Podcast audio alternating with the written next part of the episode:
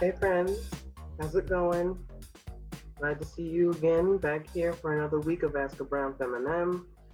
Um, yeah, I appreciate you guys. Welcome. This week's affirmation is lift up others. Uh, one of the things that I've been trying to do this week is take the time to acknowledge the talent and the hard work um, that I'm surrounded by that's being done by other people in my circle. Um, I know that I have a ton of people who are out there creating art, who are um, working towards change, who are just doing some amazing things um, out there in the community. And so I just wanted to take some time and show my appreciation. And I encourage you to do the same thing. I encourage you to go out there and find the people you know who are doing positive things uh, with their lives, whether that's practicing self care or it's, you know, creating art or if it's, you know, affecting policy change, everything, anything. Um, and let them know that you see them and that you're proud of them. So um, I do have some pretty great questions for this week. Uh, the first up reads as follows. There was this guy I was dating a while back and for the first two months, he couldn't get enough of me. We started dating, and he was talking about moving me into his place and marriage and everything. But a couple of months later, he says he's overwhelmed, doesn't have enough time to put in his the relationship, and then he tosses me like last week's trash. How can people change so quickly? Does God just not want me to be in a relationship? So here's the thing I I'm, I am hearing how you're feeling, and I'm sorry that that's something that you had to experience. First off, um, you know, having a relationship end is hardly ever easy, and um, you know, I'm sorry again that it had to be under those circumstances. Um, the first thing that I want to address is the fact that we tend to have this idea of relationships as being like a cure all, like an end all be all sort of situation where um, if we get into a relationship, we'll automatically start feeling better about how our lives are going. And what I feel like we need to understand is that the truth is that the healthiest relationships happen between people who are like consciously and continuously working towards bettering themselves as an individual. Um, and when you have two people who are on that wavelength working together in a relationship, that's when you tend to find that you're in a healthier uh, situation. So um, that's something to keep in mind. The healthiest unions happen between people who are working toward being their healthiest selves. Um, what I would say is that God's not trying to keep you out of a relationship um, so much as it might just be that you need to take more time to develop yourself before you get into the relationship that you want, before you're ready to be faced with the relationship that you want.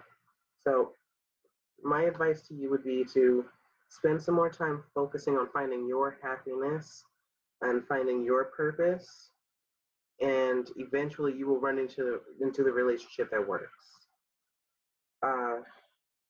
as far as why people change so quickly, it sounds like you had somebody who didn't have a great concept of what it was that he wanted in the first place and possibly didn't have a good model of what an actual relationship is because honestly after two months for anyone to be talking about moving in and marriage it's it's a bit much. It's it's a bit much. Uh so that being said, I'm not giving him any excuses. I'm just saying that I don't know this person.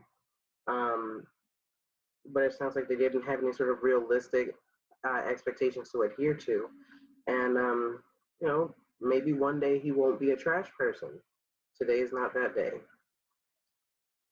So, again, find what piques your interest, find what makes you happy. Eventually, that relationship will find you. Second question reads as follows How can I support my girlfriend in her fitness goals, knowing that she isn't motivated by the same things I am? I want to highlight the progress she's made, but going to the gym is a huge thing for me, and I don't want to seem pushy or insensitive. So first off, I appreciate that question. Um, as somebody who has started going to the gym and looking to improve my own overall fitness, um, and whose partner is um, in much better shape, I get that. I totally get that uh, the difficulty of that position. So what I would say is there's no there's no one type of encouragement. You know, everybody responds um, to encouragement differently, and everybody has a different way of seeing um, progress. Everybody has a different uh, what's the word that I want to use criteria uh, for progress.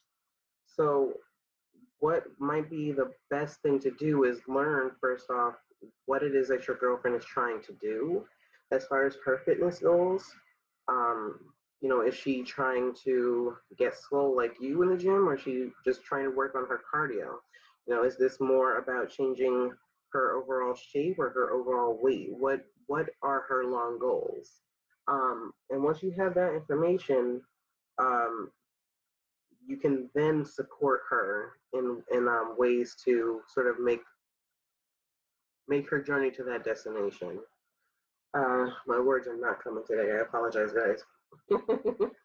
so another thing that I, I would say is encouragement doesn't necessarily have to be all um, verbal and doesn't necessarily have to be pushing her to get to the gym. Um, I know that for me, one of the biggest concerns is time. So another thing that you might want to try is just sitting down with her um, and looking at her schedule and trying to figure out when it actually makes sense to go to the gym. Is there one nearby? And kind of helping her to um, etch out her plan so that she can so that she can you know actively start going again.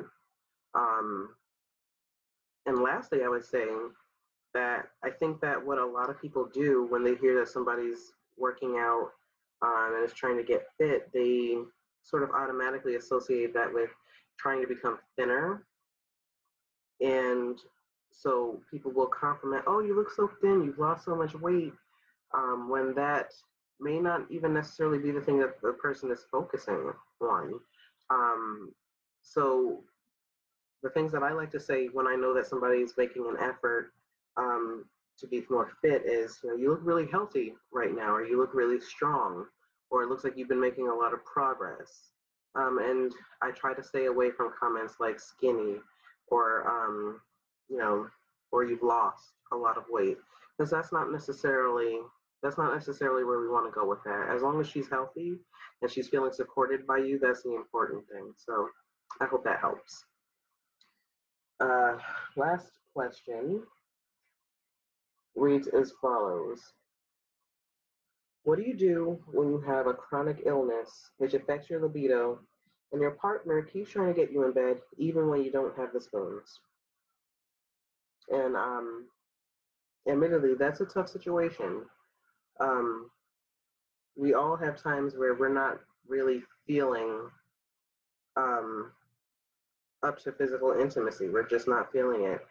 Um, and that can be anything from, you know, cuddling to kissing to having sex. It's just the way that human beings are. Um, and that's okay. That's totally normal.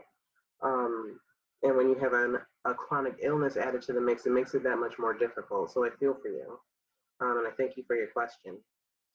Um, the first thing I want to say is that you should never, ever, ever feel pressured into having sex with anyone, um, and cert- certainly not in a committed relationship and not in any other situation. Um, you should not have to feel like you have to have sex in order to appease your partner. And I feel like if your partner knows that you have a chronic illness, um, hopefully they would be more understanding rather than less. Uh, you know, and I, you know, that's that's that's the way I feel about it. Sex is really important to a lot of people, not all people, but a lot of people. Um, and some people even have physical touch as their love language. So um, receiving a no rather than a yes can be especially difficult for those people. But they also have to understand that you yourself have your have your own needs, um, and that physical touch as a love language can be gratified in a number of ways. Maybe, you know, maybe you don't go to bed, but maybe you can have a hug, or maybe you can sit together um, closely on the couch for, for a little bit longer than you normally would. Something, something like that. Um, so, what I would say is that obviously you need to have a conversation uh, with your partner and let them know that this is really difficult for you and you know that you are in pain or you are in discomfort and that you're not available in that way right now. Um, and try to come up with ways that you can provide physical closeness without necessarily um, engaging in sex. And you know if you have the right partner they're going to be open to that. Um, you know the right partner will not pout or pretend that they're going to wilt or spontaneously combust because you're not going to bed that night. Um, what I would say again is, you know, remember that your body is your own and nobody's entitled to it. Um, and you are absolutely in the right um, for wanting to verbalize your need for personal space. Um, and on that note, I'd like to add that uh, I do have the link for a really great website um, if you're not familiar with the love languages and you want to uh, learn a little bit more about that, uh, there's a website where you can actually not only order the book uh, because that the five love languages concept comes from um, a, a, pretty well-known book. Um, you can go to the website to order it, but you can also take a quiz and have your partner take a quiz uh, to help clarify what your love languages might be. And I think they even have an they have a test that can be adapted for children if anybody if anyone out there needs that so i will add the link to that in the comments so those are my questions for the week. A little bit of a shorter video this week um, but i hope you enjoyed it. I enjoyed having this time with all of you. Um, so thank you for joining me on ask the brown feminine and i hope that the advice is helpful. Uh, if you guys have comments or questions, as always, submit them uh, to my direct email, or you can um, put them in my uh, anonymous ask box, the links to which I will also add to the comments and uh, you are appreciated.